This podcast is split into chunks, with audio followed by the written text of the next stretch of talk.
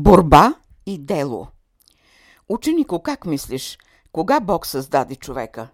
Чрез силите на половите подкладки ли го създаде или беше дело на неговия разум, неговата мъдрост и сила? Ако приемем, че полът е изключен от това мъдро създание, тогава питаме какво бе вложено в създаването на човека.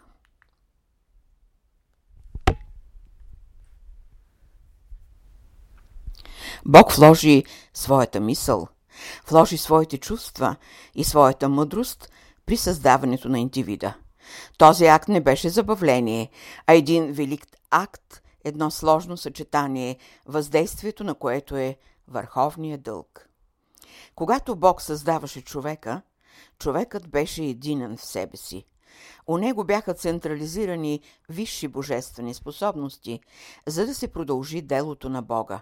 Но когато дойде онази безсистемна работа, в която бе вложено раздвоението, дойде и голямата загуба, отсъствието на божествената същност и тогава трябваше човек да продължи да създава сам себе си. Дойде грехопадението. Грехът и сладострастието са чужди елементи, внедрени в естеството на човека, което има божествен происход. Когато Бог създаваше човека, сладострастието беше изключено. Но когато започна човек сам себе си да създава, сладострастието дойде като вметнато външно чувство в организиращия се в себе създаващия се човек. Казано е в битието, Бог видя, че беше добре и каза – Плодете се и изпълнете земята. Всяко свято зачатие изключва страданията. Всяко божествено зачатие в нас е дълголетието. Окултните педагози знаят това. Те знаят, че този полов елемент е по отношение организацията на земното съществуване. Те знаят, че когато духовно се роди човек, в това зачатие присъства духовният елемент – при духовно раждащия се, девите на светлината изливат своите черпаци, пълни с кристална вода, и измиват роденото, което вече е елемент на ефира. Това се отнася предимно за духовно родение. Какво се разбира под полово сладострастие? Това са енергии и желания от стария свят, уния чувства за себесъхранение, които имат естествено себеограничение. В резултат имаме едно втвърдяване, а колкото материала се втвърдява, толкова повече се внасят енергии.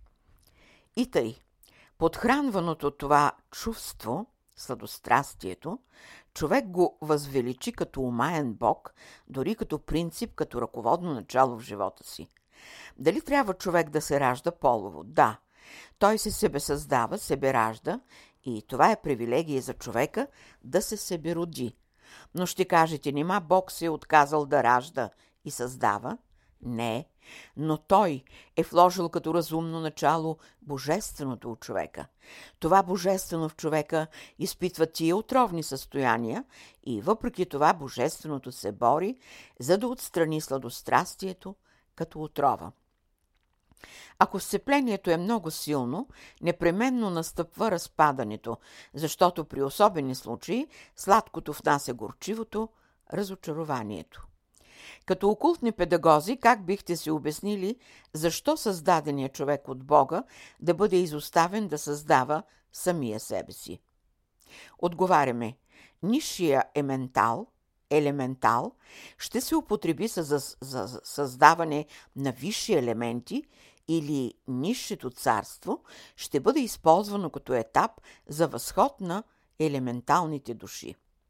Има елементални души, има и групови души, има и лични души. Еволюцията на елементалните души е чрез съчетанието на елементите.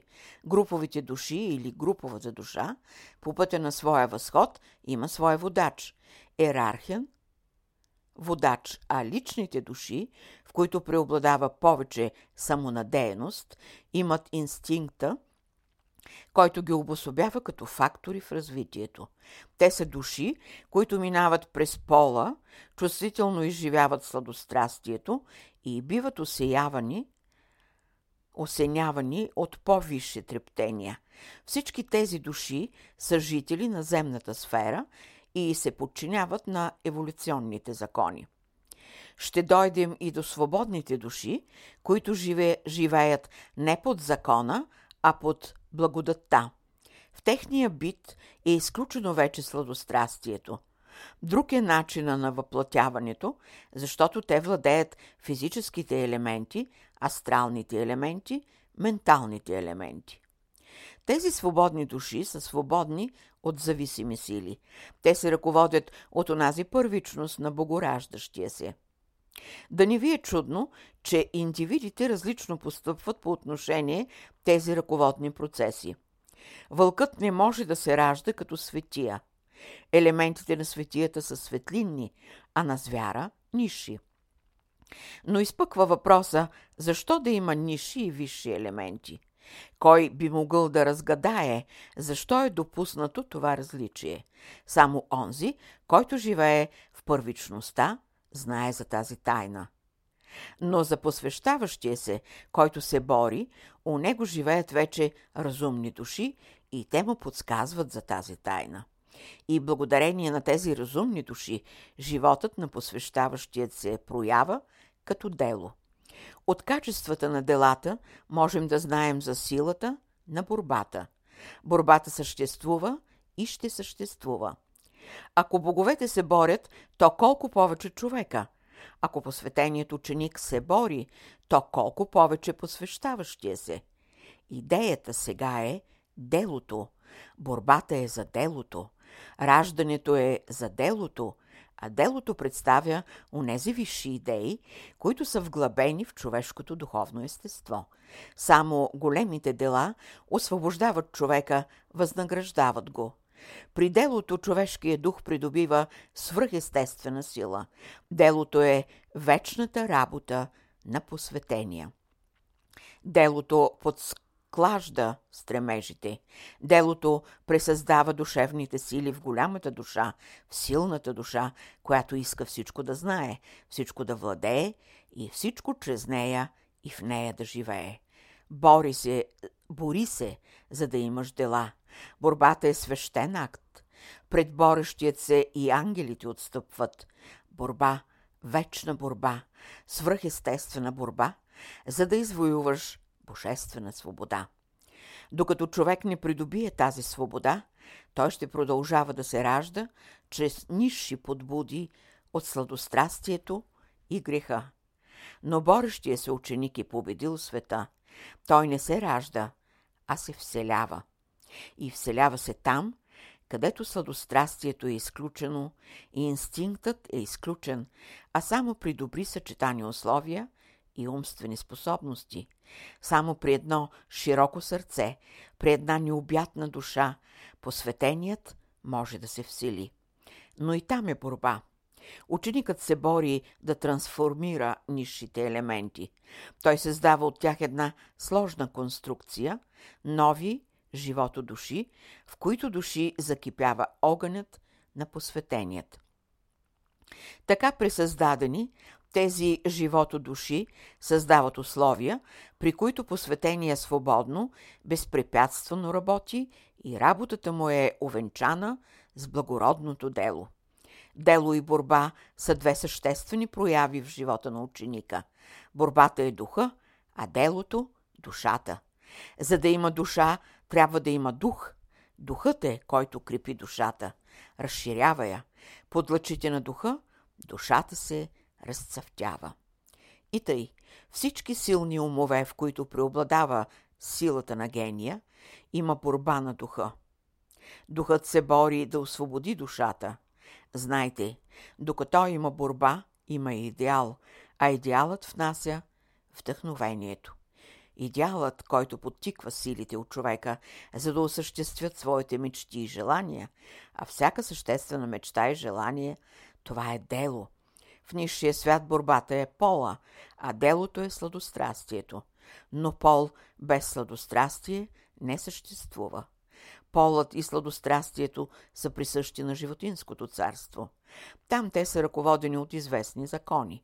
При закона на въплотяването сладострастието е на своето място, понеже разума отсъства. От човешкото царство положението е съвсем друго. Човек се ръководи от други закони.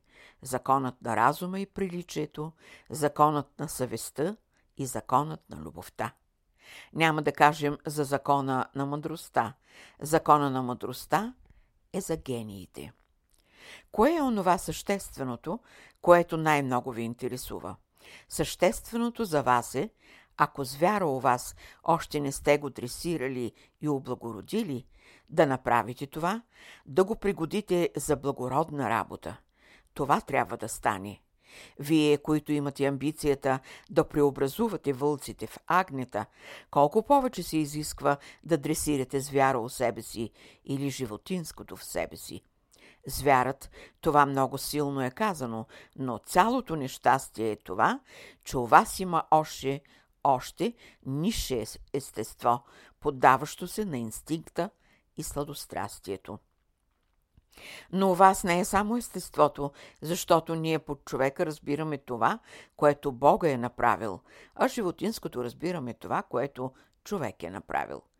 Първата идея, която се внесе в човешкия ум, тя беше да работи човек в нишето, животинското царство, и да повдигне в повисша иерархия това царство. Това се вижда и от легендата за Адама в рая.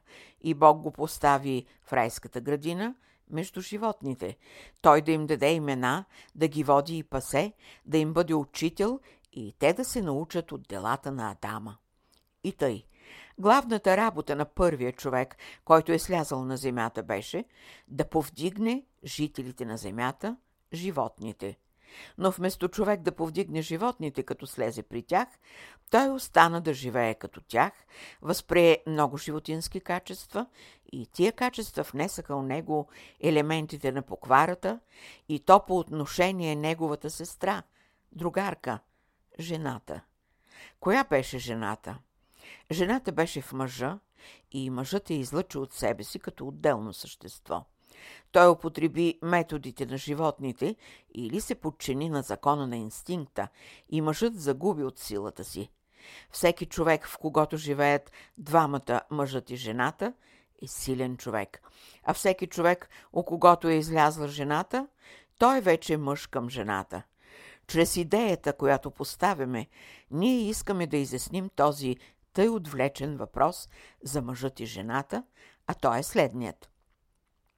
Който иска да бъде силен, да преобладава в него правдата, да се ползва от лъчите на любовта, той трябва да намери своята светиня, която той е отлъчил от себе си, за да може да се възстанови пълнотата му, да се възстанови човека, който е създаден по образ и подобие на Бога.